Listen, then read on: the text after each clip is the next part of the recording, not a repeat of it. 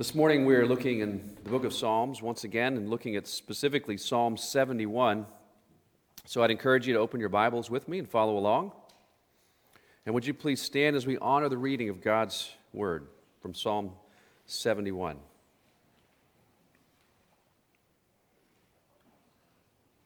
In you, O Lord, do I take refuge. Let me never be put to shame.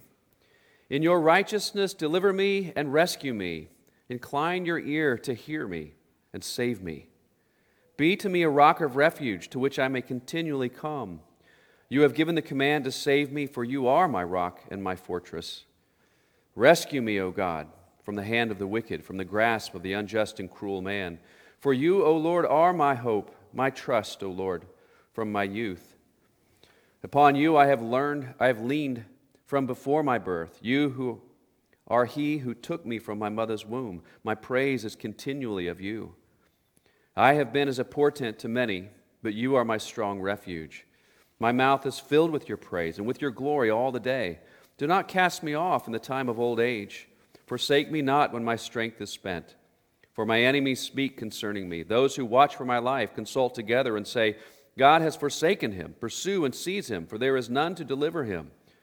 O God, be not far from me. O my God, make haste to help me. May my accusers be put to shame and consumed with scorn and disgrace. May they be covered with who seek my hurt. But I will hope continually and will praise you yet more and more. My mouth will tell of your righteous acts, of your deeds of salvation all the day, for their number is past my knowledge. With the mighty deeds of the Lord God I will come. I will remind them of your righteousness, yours alone. O God, from my youth you have taught me, and I still proclaim your wondrous deeds. So even to old age and gray hairs, O God, do not forsake me. Until I proclaim your might to another generation, your power to all those to come. Your righteousness, O God, reaches the high heavens. You who have done great things, O God, who is like you? You have made me see many troubles and calamities. You who have made me see many troubles and calamities will revive me again. From the depths of the earth you will bring me up again. You will increase my greatness and comfort me again. I will praise you with the harp for your faithfulness, O my God. I will sing praises to you with the lyre, O Holy One of Israel. My lips will shout for joy when I sing praises to you. My soul also, which you have redeemed. And my tongue will talk of your righteous help all the day long, for they have been put to shame and disappointed who sought to do me hurt. This is God's word. Would you please have a seat?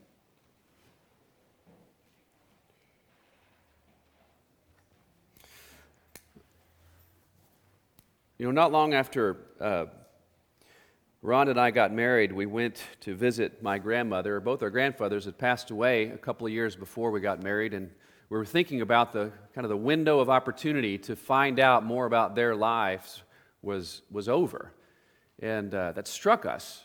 And we didn't want that to happen with our other grandparents that still remained with us. So we took, I guess that was the days of the, the videotape recorder, a long time ago. And we took it with us to the farm where she lived in uh, northwest Arkansas and sat down with her and had to convince her, which she didn't want to do, to let us interview her on tape. We wanted to record uh, her life, record the lessons that she has learned. I mean, this woman was, she, she lived to almost 101. And she lived through you know, two world wars, the Great Depression, and everything there is in between. And you think, my, what kind of stories are in that head? What kind of wisdom can be gained from someone that's been through all of this? And we, we knew we wanted to capture that. We really didn't know how to capture that, so we just asked questions about her life you know, what was it like for you? What was the culture like when you were growing up? Uh, you know, how did you meet my grandfather? You know, what, what did you guys do to make it through the Great Depression? All of these different things. What was it like during the time of the war? So, trying to find out the culture in America at different periods of time and, and how the lessons that she had learned had brought her to where she was. You know, she was a woman of faith. She had been a faithful member of her church for, you know, I don't know how many decades and decades and decades and her faith was a testament passed on to you know, my mother, whose faith was passed on to me. So it was this generational thing that's going on. And uh, that was a, a, rich and rewarding experience, and maybe we can find that videotape, probably in a box melting in the attic somewhere, which is terrible, terrible loss. Uh, but in any case, this psalm, in some ways, kind of reminds me of that, that kind of approach. The psalm is the, is the prayer of one who is old, you know, someone who has gray hairs, who, have, who is aged. And it's as though we're getting to peek inside uh, a window of what their prayer life looks like. So, someone who's lived a long time, a faithful life before the Lord, what do they pray? And what lessons can we learn from that? And that's, that's what I want to approach from this Psalm 71. So, it's, it's, uh, its main lesson, if you had to summarize it this way, what is the one thing they have learned? And it's found in verse 3. I would summarize in verse 3 Be to me a rock of refuge to which I may continually come. You have given the command to save me, for you are my rock and my fortress. What's fascinating is there, there's, the, there's a prayer request to be my rock and refuge, and there's the recognition that you are my rock and my fortress. So there's the, the both and the and. There's the prayer for it, and there's the experience of it, all happening, captured in this one verse. This idea that if we look at the prayer of an old person who's walked with the Lord a long time, we notice that the one theme that permeates is that God has proven himself to be a rock of refuge. And you think, well, what is a rock of refuge? That's not exactly a word that we use in common everyday language. And you would say it's a shelter. It's a shelter in the storm. You know, growing up in Oklahoma, we grew up in Tornado Alley. And tornadoes would go through all the time. In fact, we had tornado sirens that would go off every Friday uh, at, at, noon just to test them to make sure they were working uh, because tornadoes were frequent. Uh, growing up, I didn't hear much about the damage they'd cause. They might, they might strike something way out in the country. But in 1999, May 3rd, I still remember, we were living in Oklahoma City. It was downtown, and they kept talking about this terrible storm that was coming. These tornadoes were sweeping through, and everybody was encouraged to go home. Um, I was working on the 17th floor of a, of a high rise downtown that faced the southwest. It was all windows, and whenever, when they said there's a great storm coming from the southwest, go home, we all just went to the window and watched. we did eventually go home before it got there, but you know, that's what you do when you have a good view.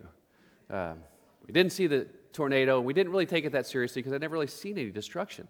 But that wreaked so much havoc. It was like a mile wide swath. It just took right out of the middle of uh, suburban areas, right through Moore, Oklahoma, and South Oklahoma City. It was devastating. And I, I still remember driving around some of those neighborhoods that had been struck, and you didn't recognize them at all anymore. Houses were destroyed. If trees that existed had just been stripped of their branches and leaves, they're just these poles sticking out of the ground. I mean, if you had lived there and you tried to go back to where you were, you wouldn't recognize your own neighborhood. In fact, there was a there was a, uh, a couple, a family that was living in our church. They were uh, part of the Air Force, and there's a base there in, in Tinker in, in South Oklahoma City. And they, their house got hit by the tornado, and they were in the house. They didn't have a shelter or anything, and you know, they called and said, "Well, what should we do?" And they told them to pull a mattress and go into the, you know, go into a bathroom in the in the bathtub and pull it over your head. And they did. They sought shelter there, and that storm took out their second story and some of the rooms that they weren't in. I mean, and they came out, you know, with the lessons learned of what do you need? Well, go in with your shoes and go in with your wallet because you won't find any of it when you come out. And uh, you know, they needed a refuge from the storm. And similar experience in Moore, Oklahoma, uh, one of our family friends uh, had, a, had a property on some acreage along with uh, their business. And she has an extra large tornado shelter underground, and a tornado warning had come. This was after that 99 tornado had come, and people took them a lot more serious. And she went into the shelter and brought all the workers that were on their place also in the shelter. The storm came through, they came out, and her house was gone. Now, you know, that's, that's, a, that's a refuge when a storm comes that will sweep you away.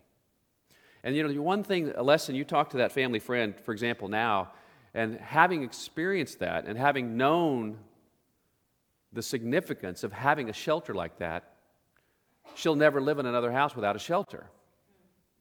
And you look at this old person in this prayer, and you think, what does he know? He knows that God is a refuge because he's lived through all kinds of storms whether they're emotional storms, spiritual storms, financial storms, social storms, political storms.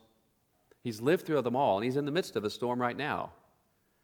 But he will never again be without a refuge because he knows he cannot let go of God. So that's, that is an amazing lesson. I don't think we really fully grasp that until you've been through your own storms and you've, you've experienced God's protective hand at work. Then this won't be as significant. It's why you need to listen to the voice of the one with gray hair or the one without any hair. You know, sometimes it just comes goes away. So we listen to those and we learn that lesson. God is a refuge when the storms come. That's the lessons he's learned.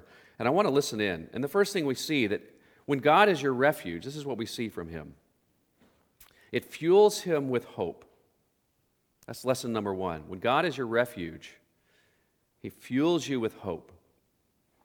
You can read this psalm, and it's not too different from a lot of the other psalms that we've already read. There's a lot of psalms that are filled with desperate cries of help to God. You know, David, for example, King David, he was in trouble time and time again. He talks about, I think even last week, the being under the you know, underwater uh, and the murk and the mire, and everything is overwhelming me, and I'm feeling anxious and frightened and terrified. Lord, help me or I will die. A lot of those kinds of themes. And this, this hints at that. There, there is the trouble he's mentioning right away in verse 4 Rescue me, O God, from the hand of the wicked, from the grasp of the unjust and cruel man. So he is in the middle of a storm. But what's so fascinating when you read this psalm, and, you, and as you read it as a whole, you don't come away with this, the flavor of desperation. It doesn't feel like he's over anxious, even though he is very much in the midst of a storm. And I think that's the one lesson that he's learned. The first lesson that he's learned if God really is my refuge, and I know that he will be there, when this storm comes, I am still filled with hope. It doesn't undo me. That's what it means for God to be your refuge. And look at what he says in verse 5 and 6. For this is really the, the tenor, the flavor of the psalm. Even though he's under this storm, he says, For you, O Lord, are my hope, my trust, O Lord, from my youth. Upon you I have leaned from before my birth. You are he who took me from my mother's womb. My praise is continually of you. So, how did he get to this place of, know, of having hope in the midst of a storm? And he tells us right there, it says, This is been learned from a lifetime of experience. Upon you I have leaned from even before my birth, he talks about. My trust, O Lord, from my youth. So there's both the aspect that this is his long term experience that has brought him to this point. Storms are going to come, and my hope doesn't die.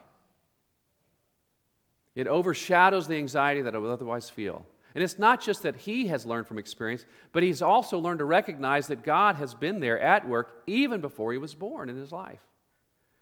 And that is reminiscent of the teaching we have in the New Testament with Paul when he talks about, For before the foundation of the world was laid, I chose you to be holy and blameless in my sight. There's this recognition that the reason God is a refuge, that I have gained this experience over my lifetime, is that God has had his hand on me even before I was born.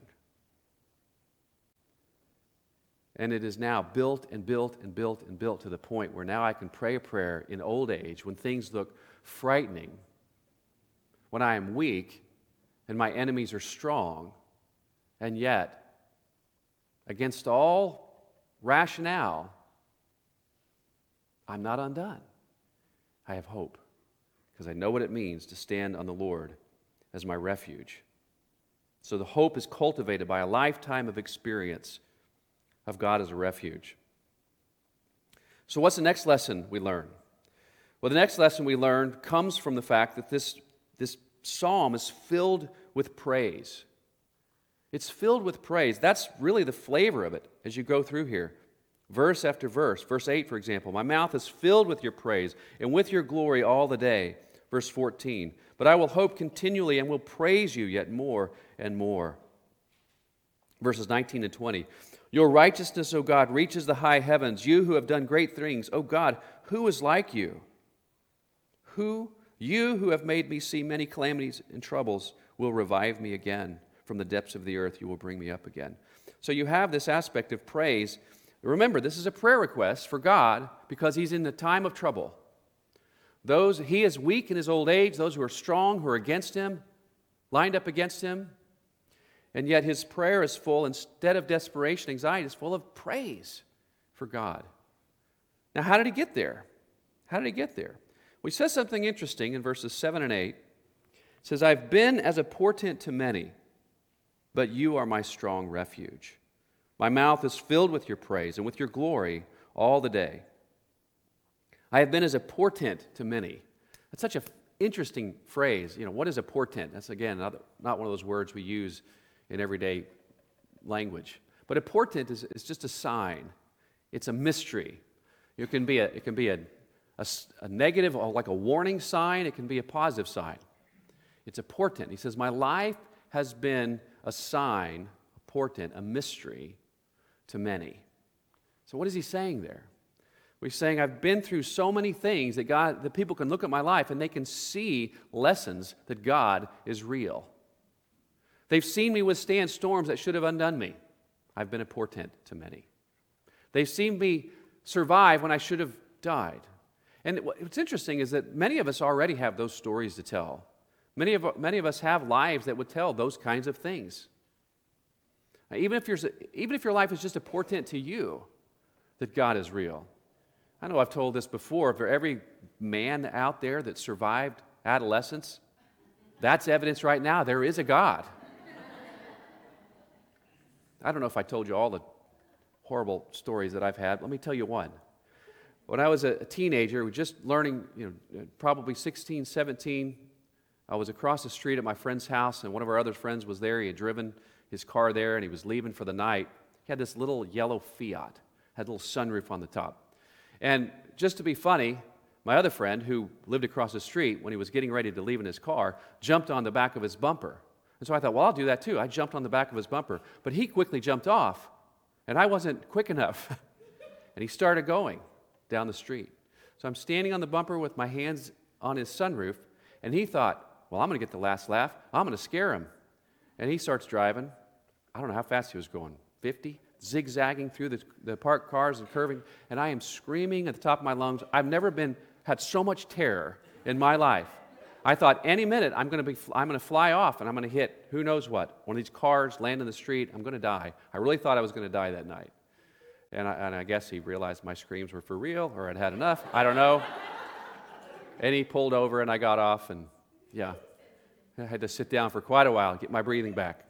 Uh, but yeah, look at that time. I should have died that night. This was the time I think I was five years old. I was riding home my bicycle down the street. And I remember seeing this dump truck in the driveway of a car. And there was parked cars on either side of the street, so it was a very narrow way between them. And I rid my bicycle between them, and this dump truck decided to back out and he, he hit my bicycle, knocked me over, and proceeded to, the dual wheels, run over my body, my legs. And I somehow was awake during that and still remember the man who was standing on the side of the truck trying to get his attention. And then I guess I passed out and woke up some, you know, the day the next day or something. But miraculously, I didn't have any broken bones. I don't know how. There were tire tracks on my legs but no broken bones. That's a portent that God is real. And for some reason, He spared me. So you look back at those moments and you have to let that fuel you for praise that, wow, He's not just this in theory God who can help me. No, He's very real. And He steps in and He will help you when you're in need. He will be there. He is a refuge that you can absolutely trust. Now, sometimes your life is a portent, not just that God is real and will save you, but sometimes your life is the, a negative portent. You ever had those moments? When you're a sign of what not to do for the others. There was a time not too long ago, well, I guess it was a while ago, Mercer, my second son, was probably 12, 13. And he was with me in the car. We were coming back to Cornerstone campus, and we were almost here on Park York. There was one stop sign to go, and there was a car in front of me that was driving really slow. And he stopped at that stop sign forever. And I thought, I've stopped here long enough for both of us. So I just kind of coasted through the stop sign. And there happened to be a policeman. I don't know where. I don't know where. But pulled out, pulled me over. And, uh, you know, we'd been going, we coasted that going three miles an hour. There was zero danger. There was nobody around. There was really, it was nothing. And, and my son is just going on and on about how unfair this is. I can't believe this person stopped you and all the bad things going on in the world. Why would they pull you over for this? And my first thought was, yeah. but I didn't say that. Instead, I'm thinking, you know, I got my 12 year old son in the car, and he's watching me. Um, and while I don't think I should be getting a ticket, I did deserve to get pulled over because I technically did break the law. And so she came, and I thought she'll probably just give me a warning. No. She took my license, wrote up the ticket, gave it to me, and all I could do was sit here and defend her. It was a uh, female police cop uh, to my son. I deserved it. I broke the law. This is the consequences. There are negative consequences to breaking the law. Sometimes your life is a portent to many because you have suffered the negative consequences of breaking God's law. And they look at you and they realize, hmm, that's not something I want to do. So your life can be a portent to many. It's meant to be a portent to many, especially if you're a person of faith, from the positive and the negative lessons that you've learned that testify about God, to the point that you have learned how to see them, and so that your life is filled with praise for God. You can't help it but praise God. And if anything, I think that would be the greatest portent of all to the watching world. As they see how your life has gone through all the ups and downs that you've experienced, and where, where does it lead you? To a place where the number one thing you want to do is praise the Lord, who's real, who's a refuge, who fills you with hope. So that's the second lesson we learn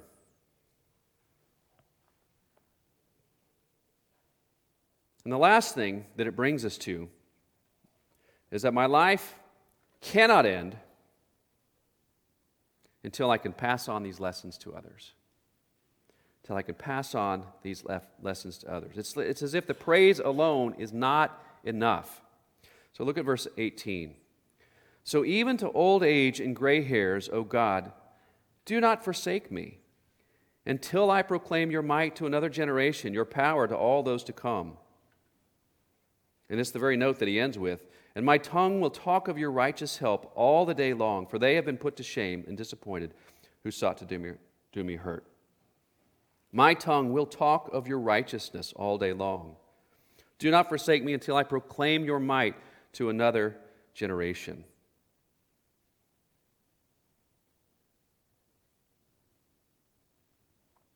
One of the great things about living in the time that we do is we live in the time after Christ has come. We have seen how the New Testament writers have explained what Jesus has done in order to accomplish the, the reality of God being the ultimate refuge. Because what you notice from this psalmist is that all these experiences of the way that God has saved him in his life from all these calamities have given him hope to believe that even when he dies, God will redeem him. I was looking for that verse, that's why I was quiet. This is what happens when you just go completely out of order in your notes. Where is that? Verse 20 You who have made me see many troubles and calamities will revive me again. So that's the lesson that he's learned. You who have, sorry, from the depths of the earth you will bring me up again. He knows from a lifetime of experiences of seeing how God has been a refuge to him in all the storms of life, that even the great storm that is coming, which is death, won't stop him. That God will redeem him even from that. That is remarkable for someone from his perspective before the time of Christ, of not knowing how God will accomplish this, but yet having such a, a life that has given us this experience to know that somehow God is going to do this. And now we, of course, know how he did it. We know that he sent Jesus Christ to die the death that this is what we have to see about this table. This is the death that we rightly deserve to die.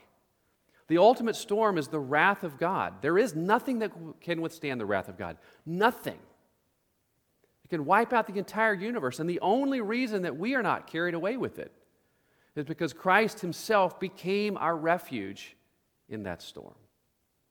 So while the psalmist only knew that God would do it, we know how He did it that He is a refuge in the midst of the storm. Now, I know when you're young, when your life isn't necessarily filled with all these experiences, all of this remains interesting, but a little more theoretical. It hasn't sunk its teeth into you.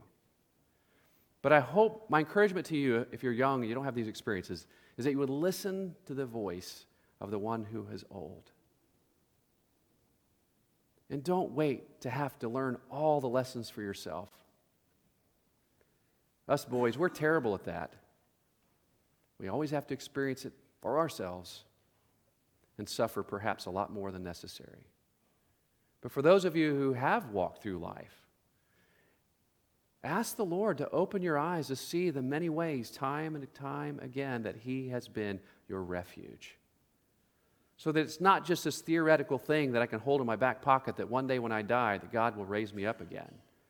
But it's though this is going to fuel the way I live every day, that there will be praise on my lips so powerfully that I cannot stop until I can tell the coming generation. I want to be the one to tell the next generation. That's where this life experience has brought this old man who's writing this song and it fuels us with hope. Sometimes you read these Psalms and you're looking for doctrine, and there is, of course, doctrine in them. But I've, I'm learning as I've been going through these Psalms, one of the great things that you learn from the Psalms is not just the doctrine, but it's the, it's the feel, it's the flavor, it's the nuance in the Psalm. And that's really, I think, the lesson of this Psalm. An old person who writes his prayer in a time of desperation when he is weak and all of his enemies are strong, who should, in other words, be filled with anxiety and despair, isn't. He's praying the prayer for help, but the flavor of this prayer is filled with hope. May we be there one day too. Father in heaven, thank you for this psalm and the experience of the psalmist and opening a window that we can look into the lessons that he has learned, a lesson that shows us that, yes, you, as a refuge, fills us with hope. And that because you are our hope, you lead us to praise. And because that praise is so great, we cannot help until we tell the next generation. Because we know that the great, greatest storm that we'll ever face, you have already provided Christ as our refuge. We ask, Lord, that you help us to keep praise on our lips. In Jesus' name, amen.